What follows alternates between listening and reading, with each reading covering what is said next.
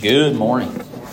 It's good to see everyone. Uh, always good opportunity to get together and praise and uh, see my dearest brothers and sisters and uh, be thankful. Uh, this morning, uh, we're going to be in the book of Matthew, uh, beginning in chapter 1. Phil's coming around with some Bibles. if you need one, you can raise your hand and give them out. I apologize, they're real small and the letters are small, but nonetheless, uh, we've got them. It's going to be that first book, actually, in that Bible that he's passing around. Uh, and so it'll be an easy find today, uh, and I might be a little more difficult next week. But uh, this time it'll be right out the gate. First New Testament book, the Gospel of Matthew. And we look in Matthew chapter 1. And we won't read all of the genealogy because that stuff to us probably isn't, well, to me and some here, that's quite interesting. We will talk a little bit about it. Uh, but there's this issue, and, and what we have to do to understand Matthew is that Matthew is attempting to connect Jewish people with the fact that Jesus is their king. And so, throughout the whole book of Matthew and most of the Gospels, uh, you can look at as a checklist of things that Jesus is checking off the box to show them that he is who the gospel writer is attempting to get them and convince them uh, of who he is. And especially in the book of Matthew, uh, Matthew, uh, the tax collector, is trying to connect Jesus with the kingship of the world. Now, I want you to think about that. If Matthew uh, is a tax collector for the Romans, right, he would be viewed as a traitor. Uh, nobody likes to pay taxes, anyways, right? And then throw in the fact that he's kind of viewed as turned against his fellow brothers, the Jews, and now he's working for the enemy. The enemy, in which a lot of Jews are thinking the Messiah is going to come and reign forever. And not only that, he's going to kick out all the enemies of Israel. And so he's going to come in uh, with his military. He's going to kill these Gentile oppressors, and we'll be all the better for it. Except we would not be all the better for it because, unless I'm mistaken, most of us in here would be considered Gentiles.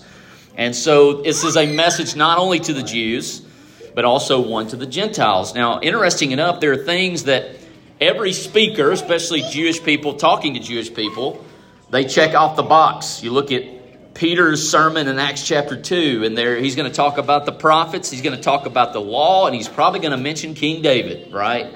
That's the three point sermon. So if you're ever like, man, Coach Creasy, uh, he, he just preaches the same thing over and over again. I do change it up a little bit more than they probably would have, right? So just keep that in mind, uh, however you feel about these sermons.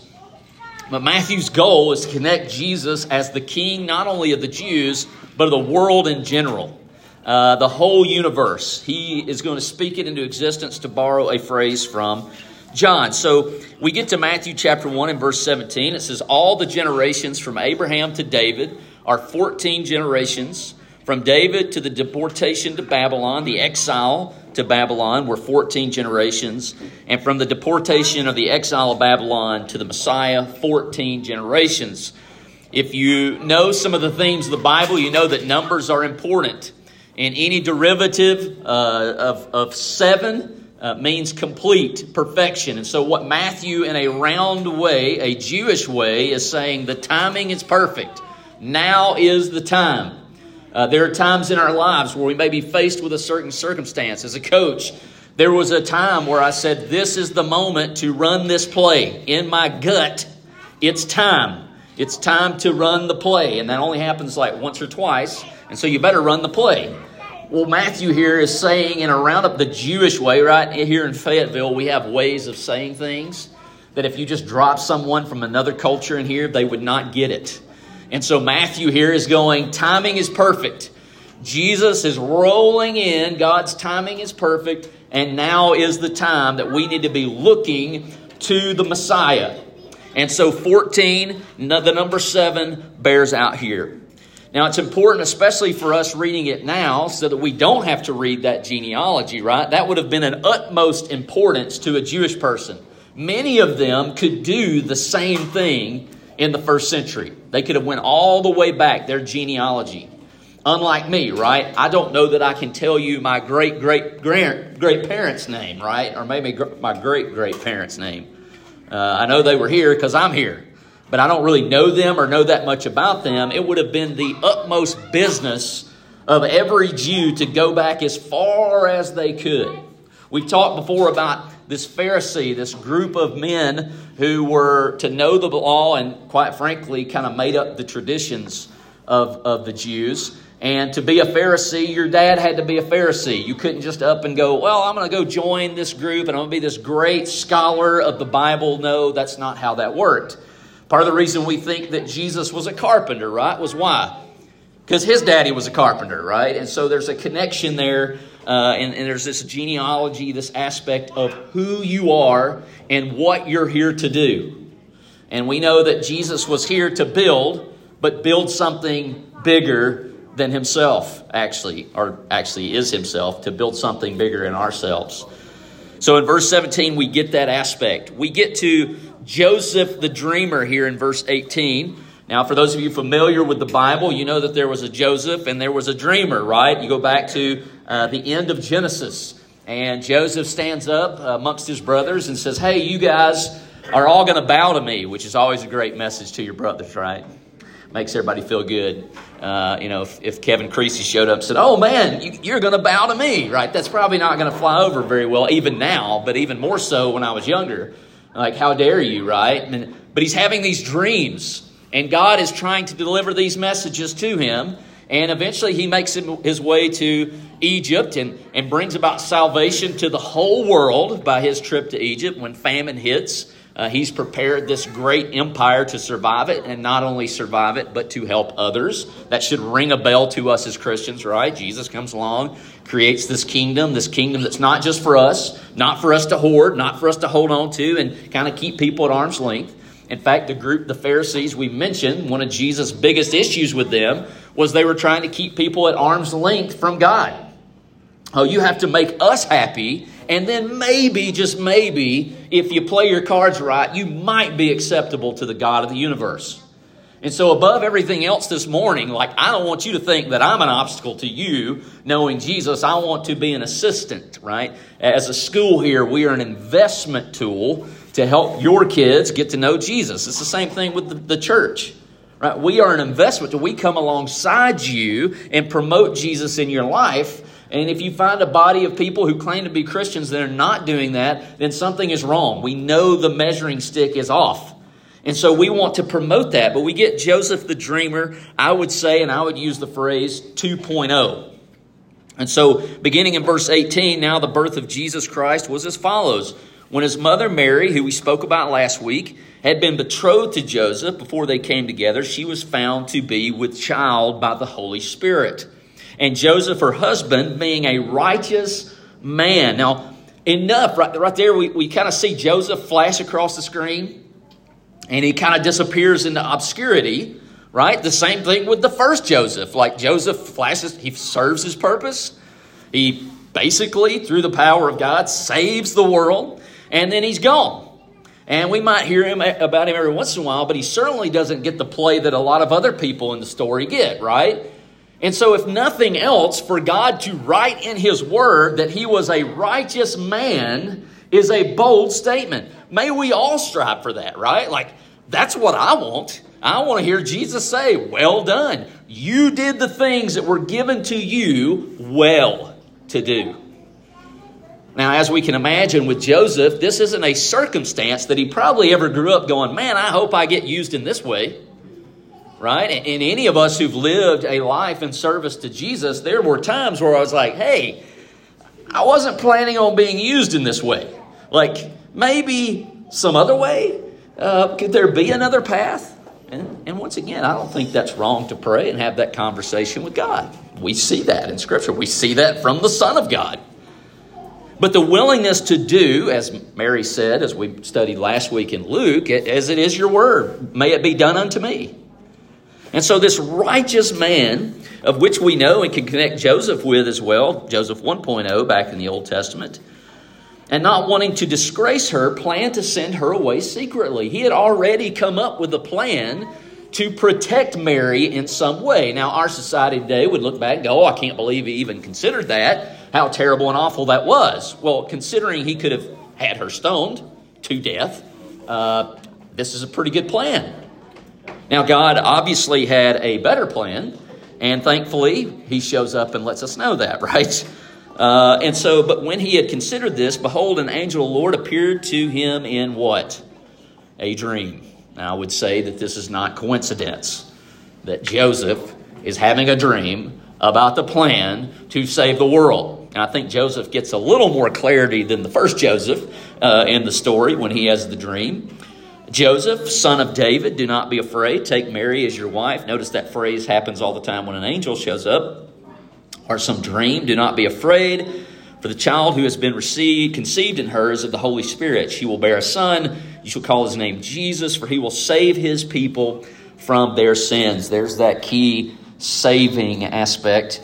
And his people are now all this took place to fulfill what was spoken by the Lord through the prophet. Behold, the virgin shall be with child, shall bear a son, and they shall call his name Emmanuel, which translated means God with us. And Joseph awoke from his sleep, did as the angel of the Lord commanded him, and took Mary as his wife, but kept her a virgin until she gave birth to a son, and he called his name Jesus, God with us. And I think of that phrase that the first Joseph says, right? What you meant for evil, God has brought about good.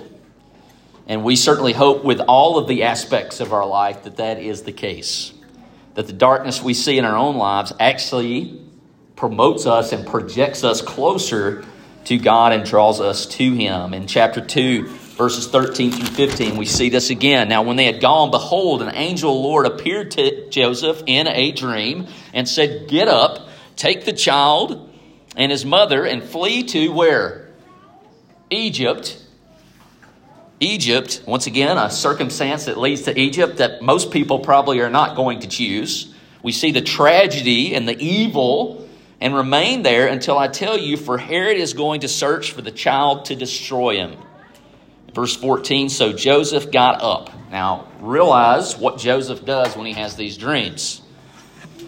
He doesn't drag his feet, right? We, have seen twice. Joseph got up and did what he was told to do. Now, I want you to think about in the Jewish mind, going anywhere east is not good. In fact, uh, even scripture, you could pick up the theme in the Old Testament, like, it's from the east. And you might could hear the song, dun, dun, dun. You know, like this is not good. You don't go to the east. The east is bad news. And here we see God telling go to Egypt, go to the east. Because there's some conquering that has to happen. And so he goes to the east. And nothing bad happens. In fact, he goes away from. And we see Herod, so Joseph 2.0, we see Herod step into the role of who?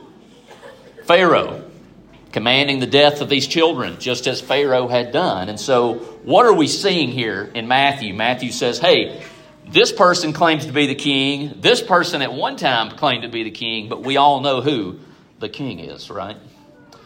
And so there's this aspect of this wrestling that has to happen, this political wrestling. Is Herod a little intimidated?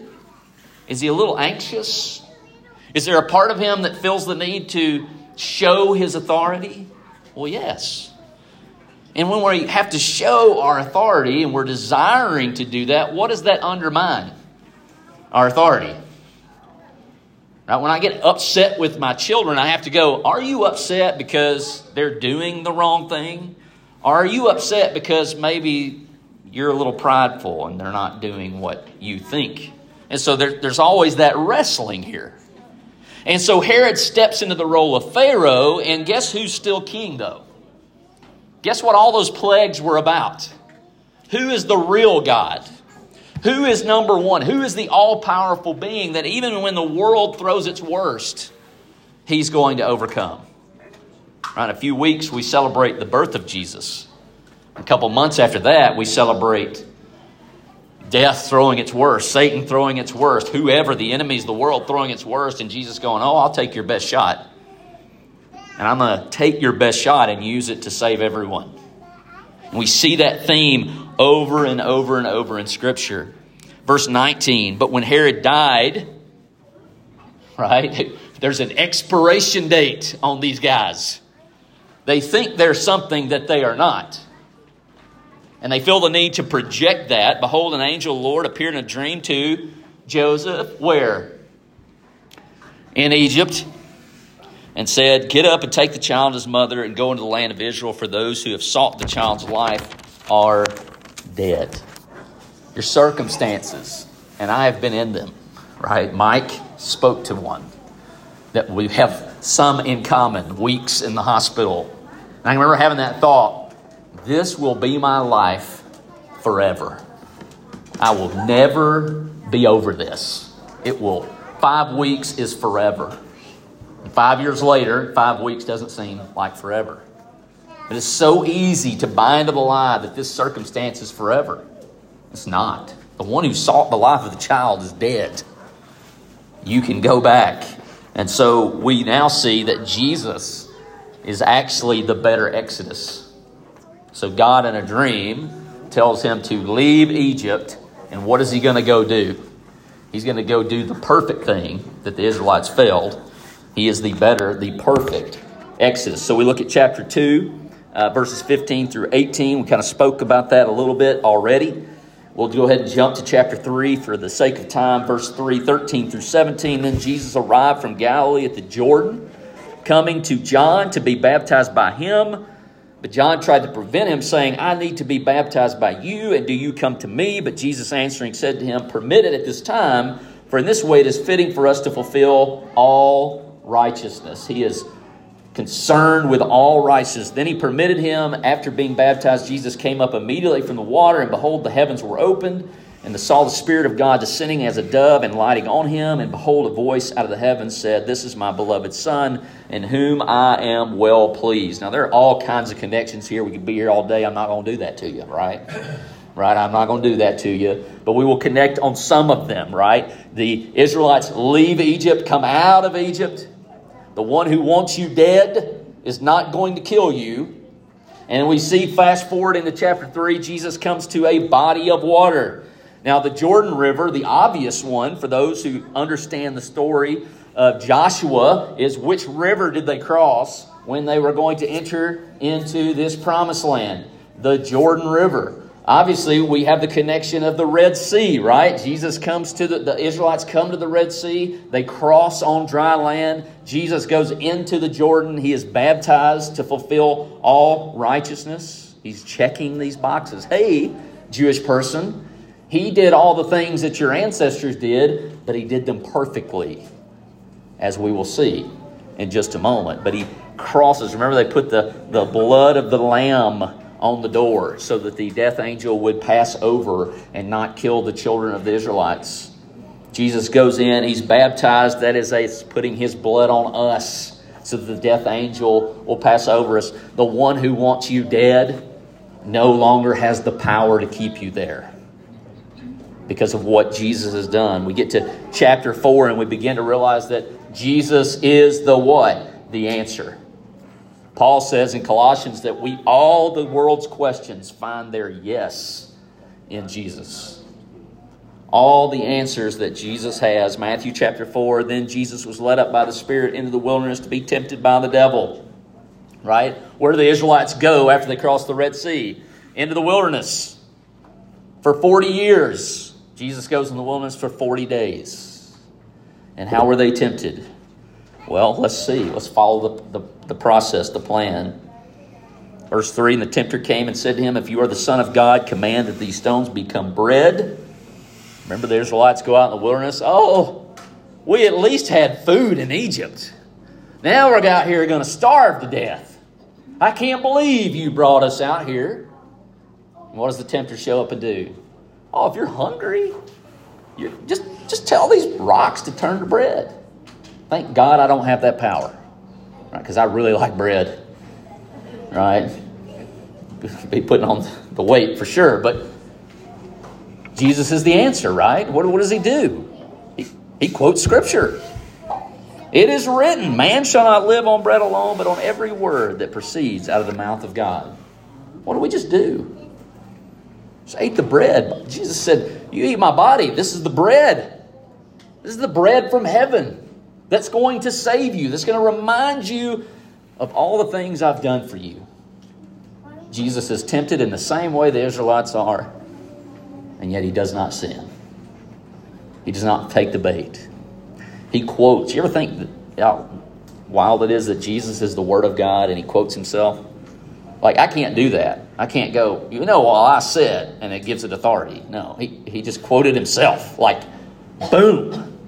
Now, that'll also keep you up late at night if you think about it too much. But nonetheless, he quotes, he says, I'm, I'm here to live off what God has given me. What are you doing? What are we here to live off of? Well, if you really understand who God is, you know that every blessing, all the things that we're about to be thankful for, every good and perfect gift comes from, from God.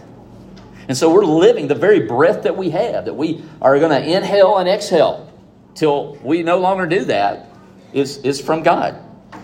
And so then we get to, then the devil took him into the holy city and had him stand on the pinnacle of the temple and said, If you are the Son of God, throw yourself down, for it is written, He will command His angels concerning you, and on their hands they will bear you up so that you will not strike your foot against a stone. Here we see the tempter quote, the Bible, right?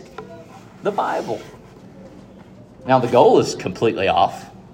And I have to be careful of that as a teacher of the Word of God, right? Like, Am I teaching this today to make you think I'm special? Or am I teaching you this today to bring you low? Or are we all kind of in the same boat here?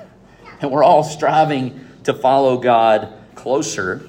And Jesus said to him, on the other hand, it is written, You shall not put the Lord your God to the test. Now, I'll be honest with you.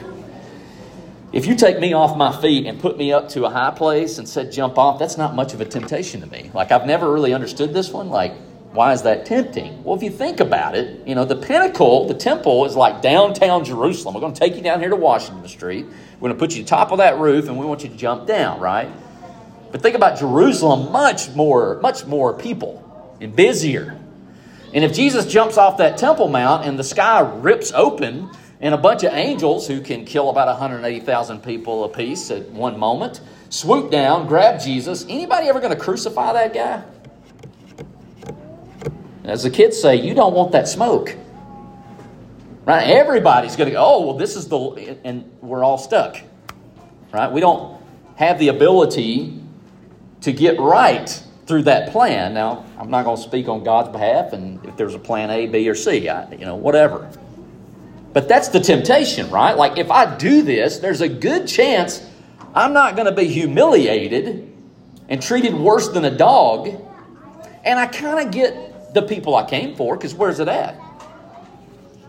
Jerusalem. Like, here's my people.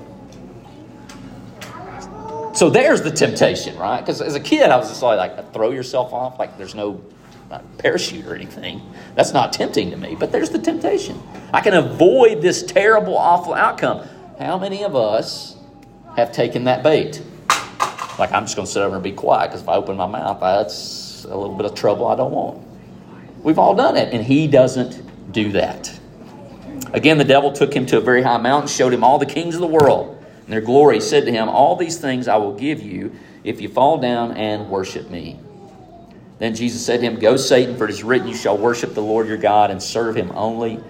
Then the devil left him, and behold, angels came and began to minister him. As we wrap up our time together, I want you to think about who Matthew was trying to connect Jesus to in Matthew chapter 1 King David. This is the guy that you've been looking for. Now, think about King David. I, I got a lot of admiration. I feel like I just kind of trash the guy all the time, right? I, I got a great admiration for anyone in which it says this is a man after God's own heart. But how do we know that he's a man after God's own heart? Because he failed a lot. Like if we made a list of all the big sins, right? I don't know that God looks at it this way, but if we, even people who don't believe in God, made a list of the things that David did, they would list some big ones. You know, steal another man's wife, have him murdered and killed in battle so that I don't have to deal with that issue. And this is the guy they're trying to connect Jesus to? What about Rahab? The harlot. Right? We, we, the list goes on. Abraham, Isaac, and Jacob. Those guys weren't perfect. But you see, that's the point, is it not? the message here to not only the tempter, but to every Jew who reads this is don't worship the wrong guy. David was awesome. Abraham, Isaac, Jacob, I want you to remember what I've done for them. But don't forget who did the doing for every person in that club. And they're no better at the end of the day than you are. As Peter says in his sermon in Acts 2, David's body is still with us. It's, it's like right over there. We can go see where he's buried. This Jesus is alive and well and ruling and reigning and will always. So make sure that you got the right guy. We serve a God who desires for you to be as close to Him as you want to be. How do we know that? Because His Son came and died a terrible, awful death, rose the third day so that you could have as much of God as you want in your life. Now, the key to that is, is we all have a choice. We all have a gauge. We all have a measuring stick. How much do we really want? If there's nothing that you can be thankful, I don't know your circumstance, I don't know what you're going through. I guarantee you, as a human being, there is something that could be better, that could be upgraded, right?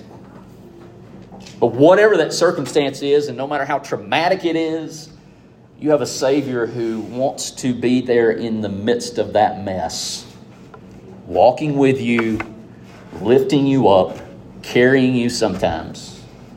I would say most of the time, the longer I live, is the only way I get from day to day. If you feel that way this morning, you're in the right place because you're not alone. We're all right there with you. And we have a minute, we have a tradition that we do around here. We pass the microphone, as Phil's mentioned, that we want to be thankful today. But also on the flip side of that, if, if you're struggling to be thankful today, there's something that we can assist you in to make this day a better one, we look for that as an opportunity and really a blessing to be the hands and feet of Jesus. And if you would be willing to give us that opportunity, we want to give you that opportunity to share that with the group. We'll put it on our list. If it's something you don't want going out on email, we can do it that way too. But we look to assist you and love on you. If there's something we can help you to do to be closer to Jesus today, why don't you let us know that either while we stand and sing or during share time? Let's stand together.